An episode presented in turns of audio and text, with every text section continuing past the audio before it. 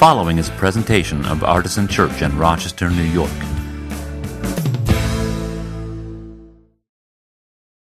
All right. Uh, well, I'm so glad that you are all here today. Welcome to you if you are a regular. Welcome to you if you're a guest. And welcome to you if you are somewhere in between and you're not sure which one you are just yet. I'm glad that you are all here with us. Um, uh, if you didn't uh, catch my name at the beginning, I'm Scott. I'm the pastor here at Artisan Church. And uh, it is really a delight to see all of you here today. Um, June is National Refugee Awareness Month. And uh, so we're doing something special today. Artisan is observing today, June 11th, as Refugee Sunday. And um, as part of what we're doing today and what we're doing throughout the month of June, we have uh, a lovely photography exhibit that will be here all month in our sanctuary, and you'll hear a lot more about that in a little bit. Um, but to give you a little background, if you are newer to the artisan community, even like if you've just started coming in the last month or two, you may not be aware um, that care and concern for refugees is something that has come to be really important to us as a church community. We've we found it's consistent with our foundational values, a great way of living those out, and it's um, something that has uh, been brought to our attention this year more than ever. Um, as you know, uh, earlier this year, certain political decisions caused a, a, major reduction in federal funding for refugee resettlement.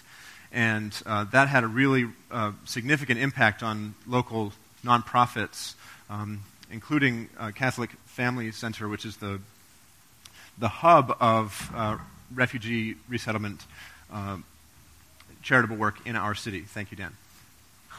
And as a result of that cut in funding, uh, Catholic Family Center uh, expected to have to cut their uh, caseworker staff, their support staff, um, and correct me if I'm wrong, from, from eight and a half full time positions down to one and a half full time positions. And so you can imagine how that would have a dramatic impact on their ability to care for and uh, minister to and serve the refugee population that's already here in Rochester, uh, to say nothing of those who were due to arrive. And when we heard that, uh, we as a church set to raising some money. And I couldn't be prouder of the artisan uh, community because in a year when you already have been very generous in your regular giving and um, being faithful in the ways that you need to be faithful to keep our regular ministry going, we raised an additional um, $8,590 as a church to donate to Catholic Family Center.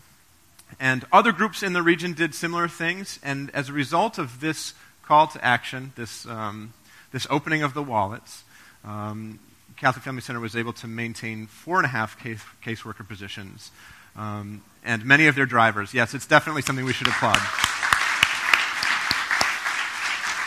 Now, we were a part of that work.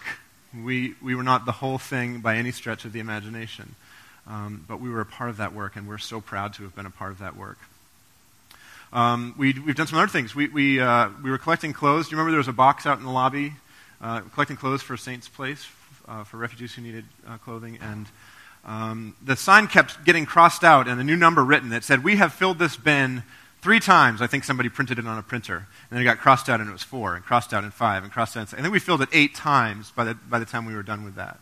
Um, and so this is something that has become important to us as we've become aware of the need. And I'm really uh, proud of all of you and honored to be part of this work with you. Um, but my sense is that many of us, many of you, maybe um, all of us to some degree, did this kind of simply out of the goodness of our hearts. We thought it was the right thing to do, right? It may be true. I don't want to say this necessarily, but it might be true that some of us did it to score political points uh, against a political reality that we didn't like very much. Maybe that's not the purest of motives, but it still happened, which is an interesting thing to consider. But many of us just felt it was right. We couldn't have necessarily given you a verse out of the Bible for why we did it, why we gave the money, why we brought the clothes in, why we cared. But there is a verse. Uh, actually, there's more than one. I'm going to limit you, uh, myself to, to two. One, one little passage in, in the book of, can you guess? Leviticus. Leviticus, that warm, fuzzy book we find in the Old Testament. Leviticus 19, 33 and 34 says this. I'm reading the NIV translation, which is not the one we usually use, but it says, When a foreigner resides among you in your land, do not mistreat them. The foreigner residing among you must be treated as your native born. Love them as yourself, for you were foreigners in Egypt. I am the Lord your God. Can you imagine a group of people whose entire cultural and religious identity was tied up in their parentage, that is, their ethnicity, and their locality, and the fact that they were part of this tribe, this family, this nation of people, being told by their God, you have to treat foreigners who were born elsewhere as if they were native born. By the way, Leviticus 19 is a beautiful book of the Bible. You should read it. Jesus quotes it when he says that the greatest commandment is to love the Lord your God with all your heart, soul, mind, and strength. That's from Deuteronomy. And the second one is like it, you shall love your neighbor as yourselves. It's also from Leviticus 19. This is a book that's, that's entirely concerned with rules and regulations about how to worship God. Leviticus. And so, what it says to me is that there's something about welcoming strangers or foreigners or aliens, is what our translation said, and that seemed a little, a little hard, a little harsh. That word maybe is not as, as nice to say. Um, whatever word you use, there's something about welcoming people from other places into your place that's part of what it means to worship God correctly. It's not just something you do because it feels good. It's not something that you do to score political points. It's not something you do so you can um, update your status on Facebook and get lots of likes and hearts and wows. It's something you do because it's, what you, it's, it's part of what it means to worship God in accordance with God's laws for worship. And if we close our doors to those who are seeking comfort and safety among us, we have closed our hearts to the true worship of God. So it's in the spirit of worshiping the God of Israel and the God, indeed, of the whole world that Artisan has decided to celebrate today as Refugee Sunday. And I'm going to invite uh, David Howe to come up, uh, a member of our social justice team and somebody who himself works closely with the local refugee community. Thank you, David, for being here. And uh, I'm going to turn it over to David, and he's going to tell us all about what's coming next and, and introduce some others as well. Good morning. Jai All right, so I'm going to teach you a little bit of Nepali this morning. So, um, everybody who's done yoga knows when you greet each other, you say namaste, right? Well, in, in Nepal, Nepali culture, Bhutanese Nepali culture, becoming a Christian is so radical, it actually changes the way that you greet each other. So when Christians greet each other in, in Bhutanese Nepali culture, you say Jaimasi. So I, you just say it back and forth to each other. So I'll try one more time. Jaimasi. Thank you. Good morning. All right. This morning, I am so excited about. I could go on for the next hour about why this morning is exciting and meaningful to me. Um, but there are more important people than me to, to say words today. Um, and while I'm giving announcements, I'd like to invite, we have a number of guests with us today from the, uh, from the Nepali Community Bible Church. Could you guys come up with me? You guys can start set, get setting up, uh, getting set up while I'm, while I'm talking. All right, so refugees here in Rochester. As many of you know, Rochester is a resettlement hub here in New York State. And um, there are a number of refugees here in Rochester. And I have good news for you. As Pastor Scott just alluded to, there, are, there, there have been a number of political obstacles in this last year, and things right now are looking up. So, um, the recent budget that was recently approved, the federal budget, the refugee resettlement program is now fully funded for the next year. And, yes. And so here in Rochester, we now have, we're anticipating 40 to 60 refugees per month coming in. So things, things are picking up, things are looking good. Um, so this is, this is wonderful news for us. And it, as Scott mentioned already, this is Refugee Awareness Month. Specifically, um, June 20th is recognized by the United Nations as World Refugee Day. Um, honoring the courage, strength, and determination of women and children who were forced to flee their homeland under the threat of persecution and conflict and violence. And there are a number of events. This is one small event that's going on in honor of, of this event, of this month. Uh, there are other events coming on. A week from yesterday, so on June 17th, from 2 o'clock to 7 o'clock, there will be events. I don't have a slide, so if you have a pen and paper, if uh, participating in events in the community is exciting to you, this might be something you want to write down. Um, so, from starting at 2 o'clock from Washington Square Park, there is going to be a, parade. And that's going to start from Washington Square Park and end at City Hall. After this, uh, starting at 4 o'clock at Jones Square Park, which is at 130 Saratoga Avenue. There will be more cultural events. A number of refugees from the community will be gathered there, and there will be a number of speakers, including Lovely Warren and Louise Slaughter. So I'd encourage you to come out, show your support for the refugee community, and, and rub shoulders with, with some refugees as well. Um, fantastic. Awesome awesome to know there are more people in the community who are working with refugees. Um, uh, some other events that are coming up on, uh, on, on June 25th from 3 to 6, there's a benefit concert at um, uh, the Lutheran Church of the Incarnate Word on 597 East Ave. And then way down the road on September 9th, there's another cultural uh, musical event on Charlotte Beach, and that'll be from 3 to 7 o'clock. Now, so it's exciting to go to a church that's exciting, excited about refugees. It's exciting to attend cultural events, but in my mind, the most exciting thing is to get hands on and work with refugees who are newly arrived in Rochester. Um, if this is something that you are interested in, if maybe you attended a training by Catholic Family Center and didn't hand in your paperwork, um, that was me for a while.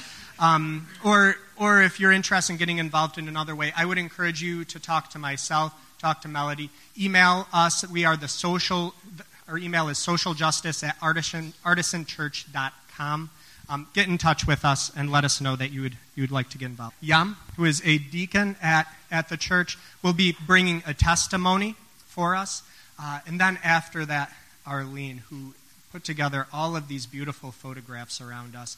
Um, some of you know her from the past. She did a display on homelessness in Rochester and really opened our eyes to a lot of the issues that are around us. Um, so after Yam is done speaking, Arlene will come and, and share a word as well. Um, Good morning, one and all. Jaimasi. Uh, you already knew the word Jaimasi. Uh, it was great explanation from David, Dr. David, and uh, a little bit more about it. Jaimasi, it works every time, like whenever. It's in the morning, afternoon, evening, night, midnight, whenever it is Jaimasi. So no good morning, no like good afternoon. Uh, it works every time. And the other thing is like Jaimasi word is the meaning of it is uh, glorify God, glorify Jesus. So it works all the time. Uh, so once more again, James to all. Uh, little bit about me. I am Yam from Nepali Bible Community, uh, Nepali Community Bible Church, Rochester, New York. Uh, I was born in Bhutan, but uh, Nepali. Nepali born in Bhutan. So before that, let me go a little bit about my life. So I already told you I was born in Bhutan, grew up uh, high school for four years. So I was in grade four when I left Bhutan. Uh, we had, as I uh, remember, we had land, properties, cattle, and happy life as I knew or I, as I experienced, everybody was happy back in Bhutan. Uh, so, little bit about Bhutan. It's a very small country. Very small means like it is 48,000 square kilometer.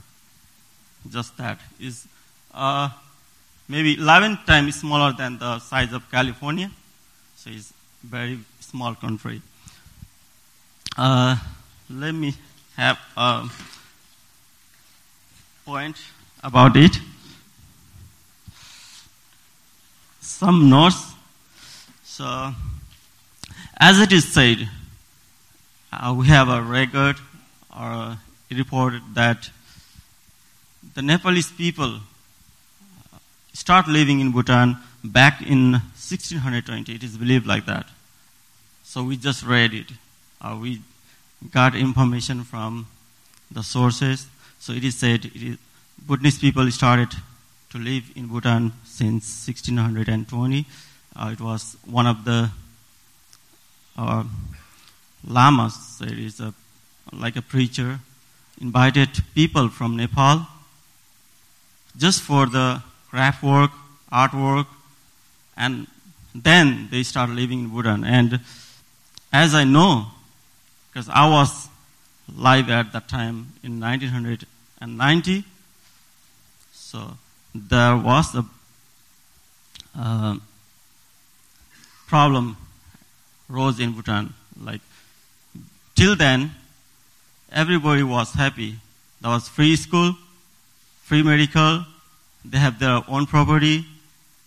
They have they were happy.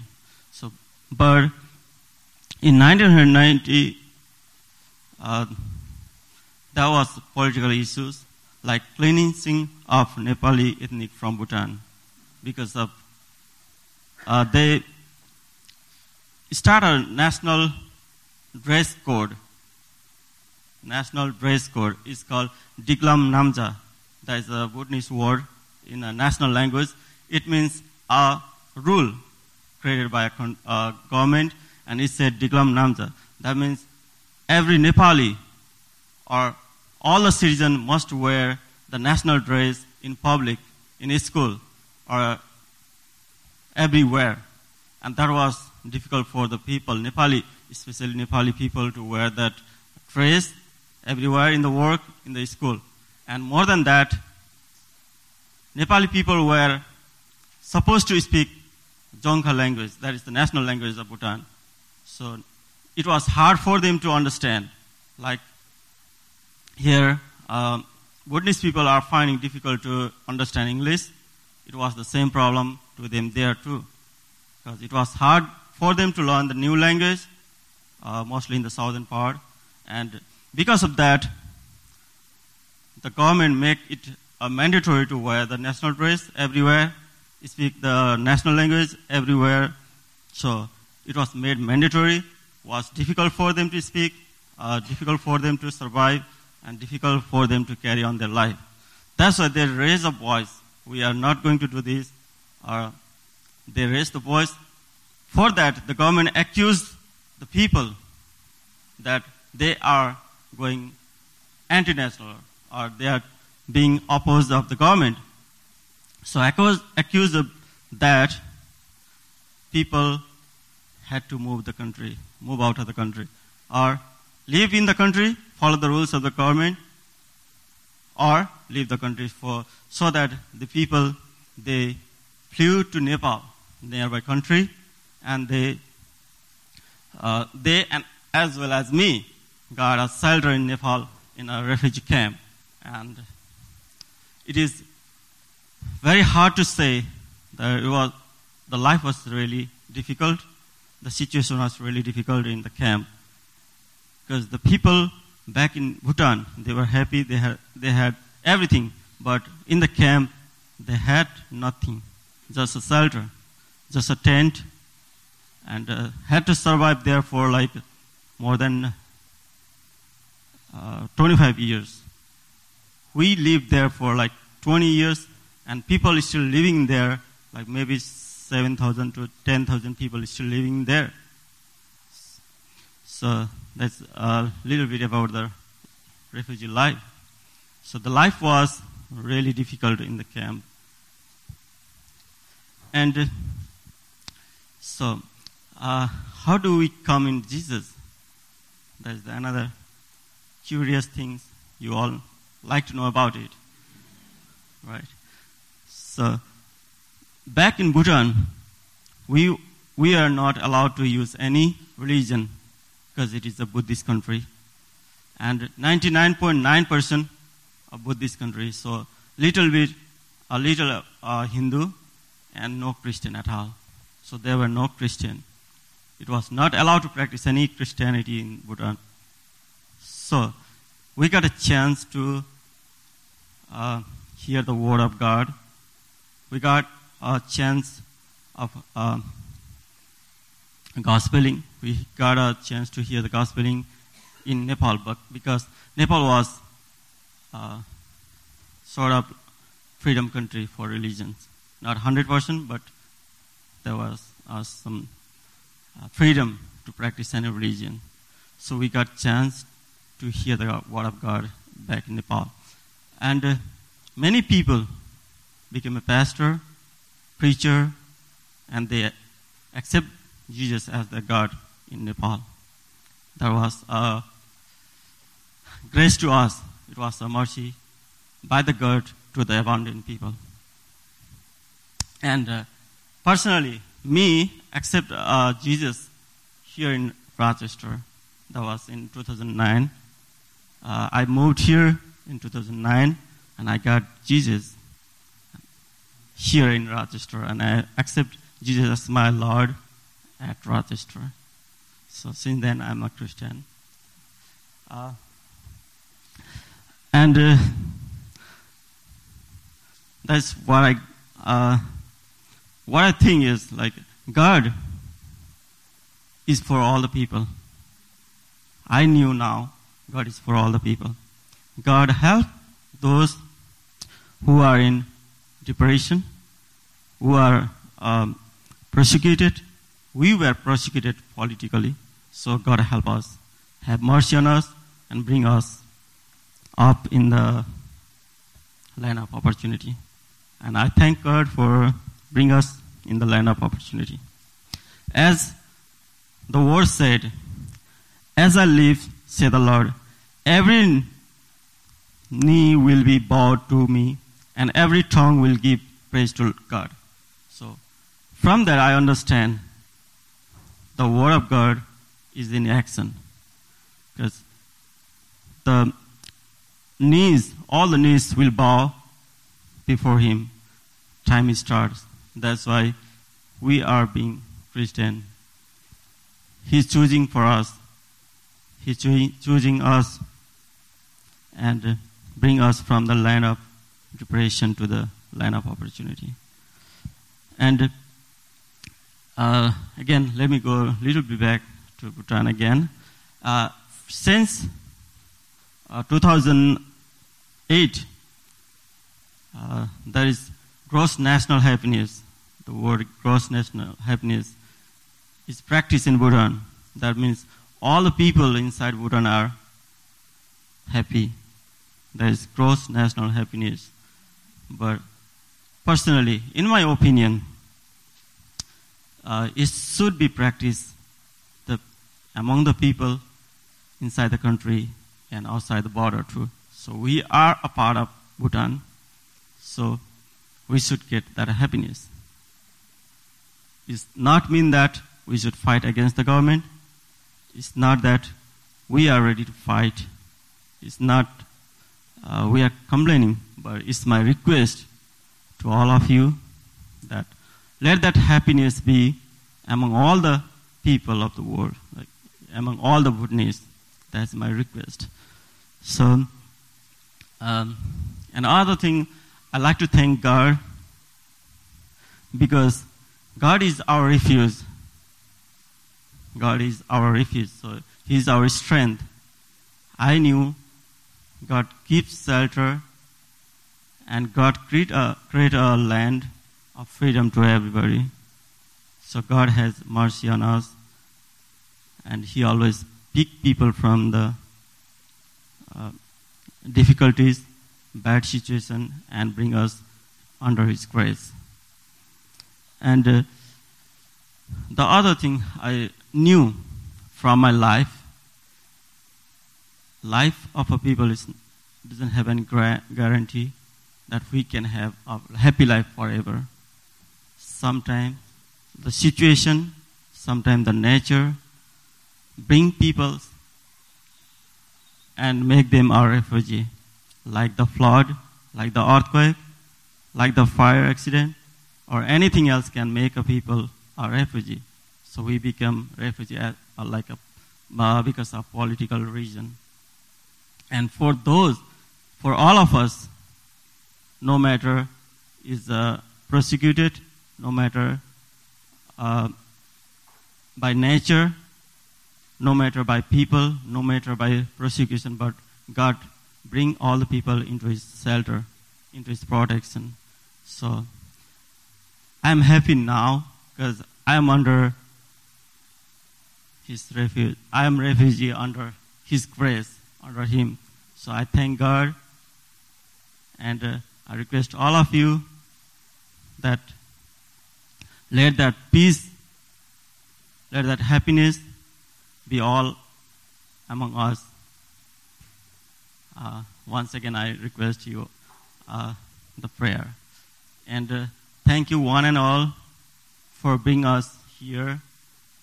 Uh, I was wondering why we are invited here. Uh, I, I just knew uh, Dr. David Hogg personally because he went to our church last time.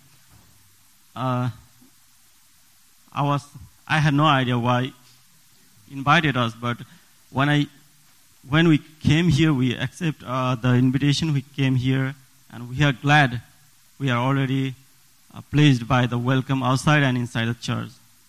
And uh, I thank you, uh, Pastor Scott, for being us here and whole uh, Artisan Church. And thank you one and all. Jaimasi.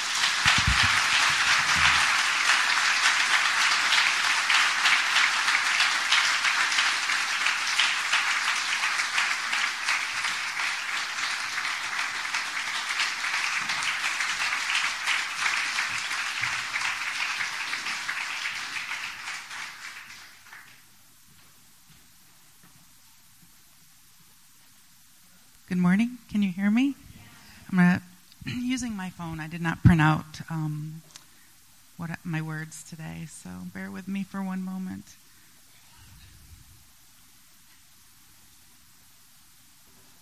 And because I'm getting older, I need my glasses. Um, so, thank you for having me here again.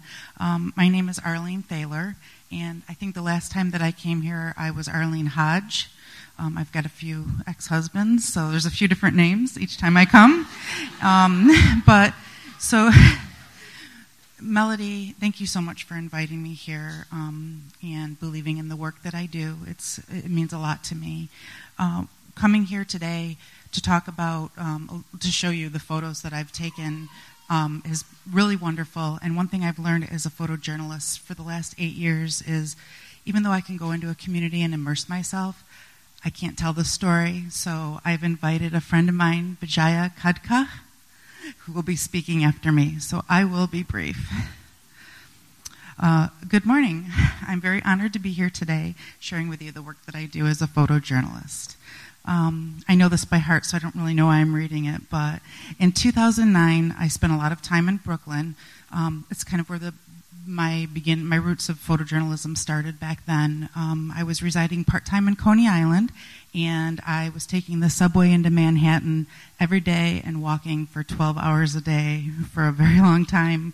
Um, I had my camera with me, and I photographed everything I could, everyone that I could, and uh, I was always drawn to photographing people who were different than me, um, street workers, refugees, homeless. Um, people of another color, and when I would go back to the flat to edit my photos, really excited that maybe I got a really good shot. It's New York City. Um, I realized then that I didn't have, I may have had good photos, but what I didn't have was the people's names, and I didn't have their stories, and I probably would never see them again in a city that big.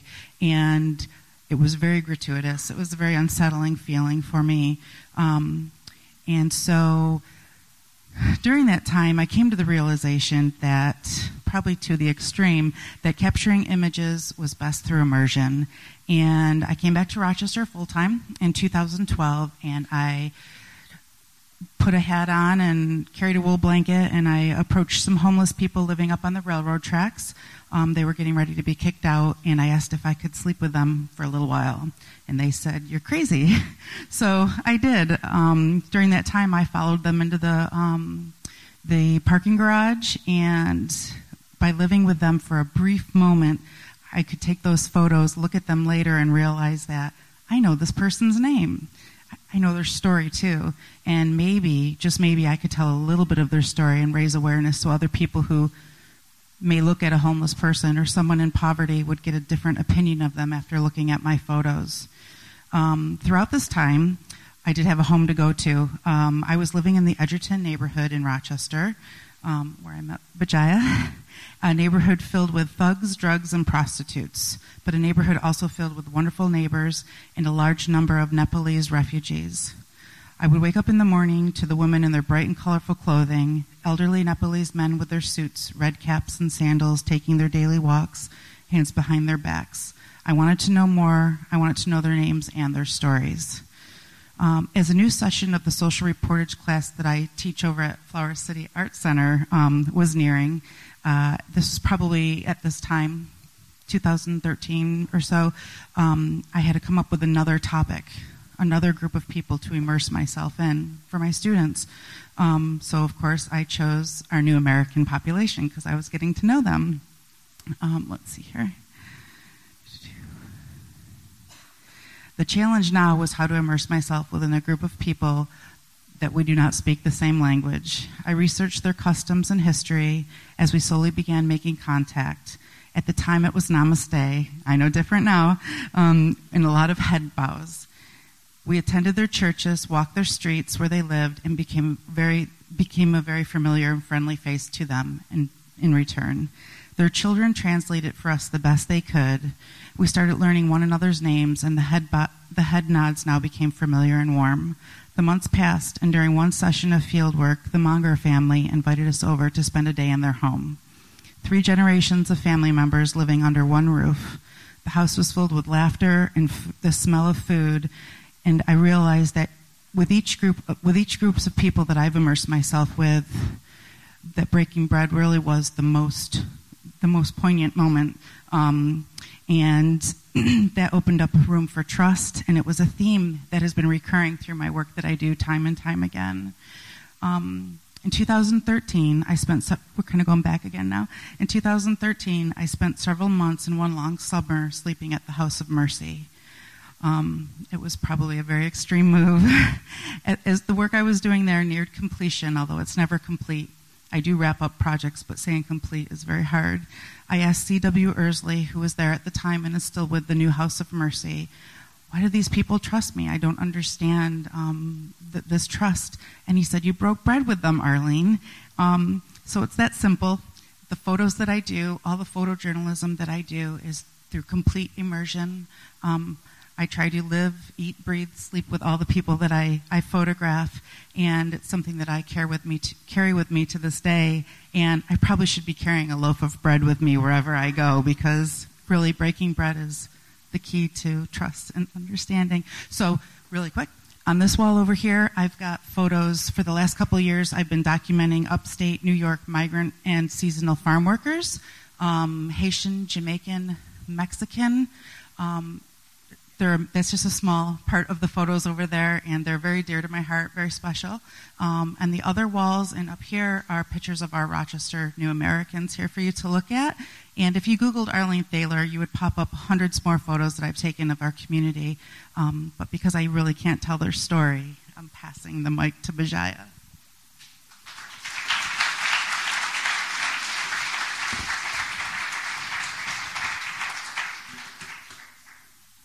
No, Nepal is a, was a Hindu nation before.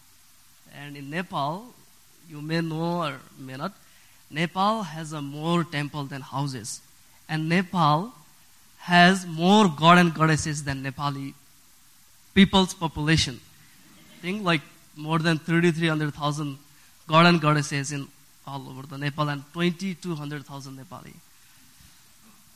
Quite of busy people. Yeah. So, I would like to say a little bit about my story, and already my brother Yam he shared few uh, related stuff. Okay, I would like you to imagine if you have to leave your country, if you have to leave your homeland at the midnight, abandoning, leaving everything that you have earned in your entire lifetime because of the fear of per- persecution. Imagine with nothing but the clothes that you were wearing, you were sent to another country to live in a refugee camp for nearly plus 18 years without electricity and no running water. And imagine if you are in a new world where you do not know the language and the system and the culture and you look like an alien in the midst of busy people. Yes, my story is pretty much same, not very different than what you have just imagined. I have been through this journey with hundreds and thousands of people. I am a witness of Nepali origin, origin who had to become a refugee for almost 18 years in the country Nepal that I say I'm originally from. After Bhutan government had expelled Nepali ethnic group from Bhutan because of their Nepali, Nepali origin, Nepali look, and Nepal took them, Nepal took them in Nepal, letting them stay along in eastern border. But in refugee camps, under the condition of control movement, restricted ability to work, and Nepal refused to settle Bhutanese permanently. As a result, I grew up in a refugee camp. According to, uh, according to the UNHCR website, who are refugees?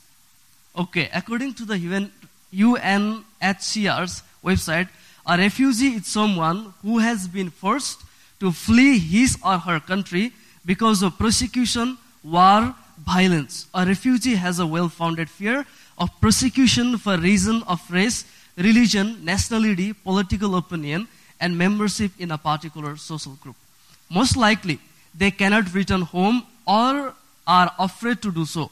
War and ethnic, tribal, and religious violence are leading causes of refugees fleeing, fleeing their country. I grew up learning that I am a refugee boy, expelled from my own homeland, abandoned every rejected, abandoned and rejected by the country of my ancestors. I am weak and puny because I am stateless, a refugee. I belong to nowhere.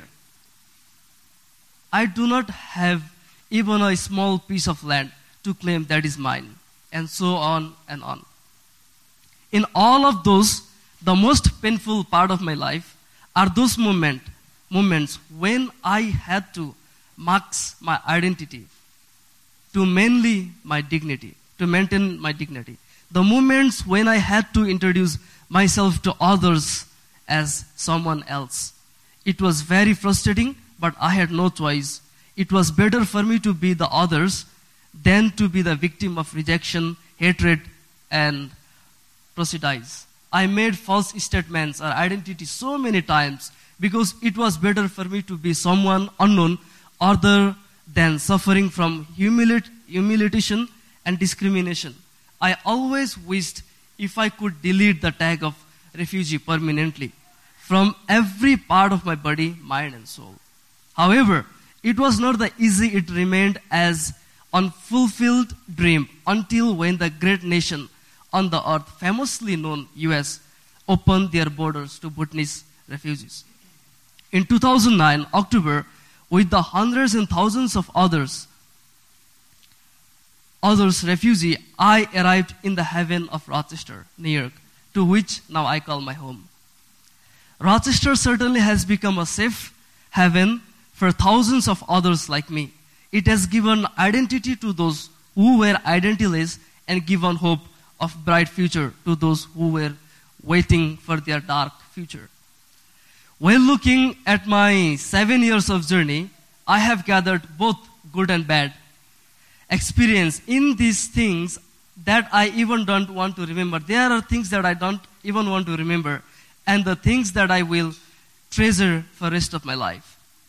In this journey of my seven years, I came across many people. Some ignored me, some rejected me, and some doubted me. However, there were those beautiful people like Arlene who walked with me when I was struggling to uh, my way for good. They stood by me when I needed them the most. They are the reason, they are the reason who I have become today. I have and will always hold them dearly until the day I take my last breath. I had once almost lost my identity and had no hope for the future. Today I am someone who has a dream, and in the dream, hope, the hope where my dreams come true. Today I know that, today I know what I want to do, I know how I can contribute to my community and beyond. It became possible not only by my effort and hard work, because of those people who has beautiful heart and were hospitable and gracious to me when my needs were real.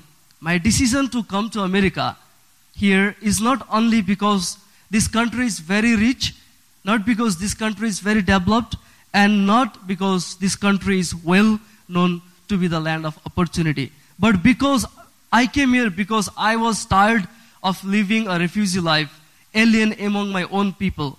I wanted to feel accepted, and I learned that the people of this country would let me be who I am and accept me the way I look and the way I sound. In the recent days, so many, so, many, so much things is going on. I have seen, heard, and read so much, but my limited knowledge is incapable of comp- comprehending all those political stuff. I always have and will have a relationship on the subject. I am nowhere near arguing for or against the last EO on refugee ban. I think I am too naive to discuss on the topic. However, I am perplexed and troubled by reading and hearing some of the comments floating around on the social media from some people, even from Christian, about refugees people. In the end, I would like to conclude by saying this. Let us do what we need. Let us do what we do not out of sympathy, but out of empathy. Let us not be loving and caring just because we are privileged and they are pitiable. Let us not be loving and caring just because we have food to feed and they are hungry. Let us not be loving and caring those just because you feel horrible in doing so. And people will applaud you for doing so. But let us love and let us loving, let us be loving and caring because that is the right thing to do. Finally, I would like to conclude by saying this. Refugees are not garbage, but they are assets when properly used. Thank you.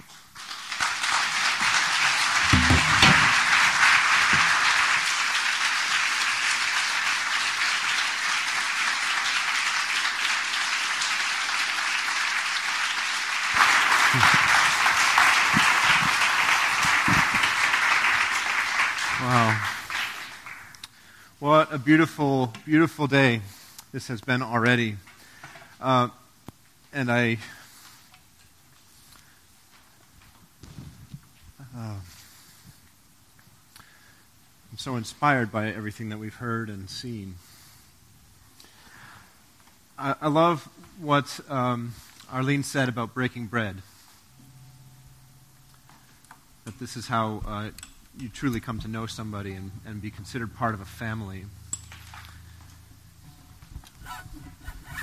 And of course, this is the symbol of, uh, for, for Christians of having joined the family of God in Jesus. And so, I'd like to conclude by inviting you to come and partake uh, of the Lord's Supper. Artisan's communion table is an open table meaning that you don't have to be a member of our church to take communion with us. You simply have to be a member of God's family in His Son Jesus.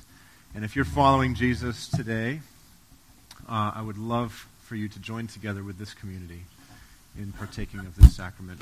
You can come and take a piece of the bread and remember Christ's body, which was broken for us, and dip it in one of the cups. We have wine and juice. Please use the one that would be more appropriate for you and for your family.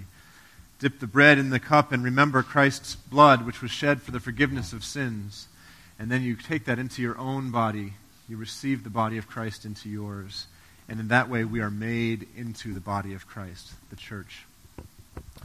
So we'll sing uh, some songs together as we take communion. If you are not a follower of Jesus and would simply prefer to, to observe and um, maybe think and meditate, that's okay too. I promise no one will look sideways at you if you choose that. We will have a member of our prayer team at the back uh, of the room if you'd like to receive personalized prayer during this time. And uh, parents, I would ask you to go and relieve our wonderful teachers uh, and volunteers uh, in the children's ministry. And they can take, kids can take communion with you if you wish as well. So our table is open. Let's continue to worship God with all that we have.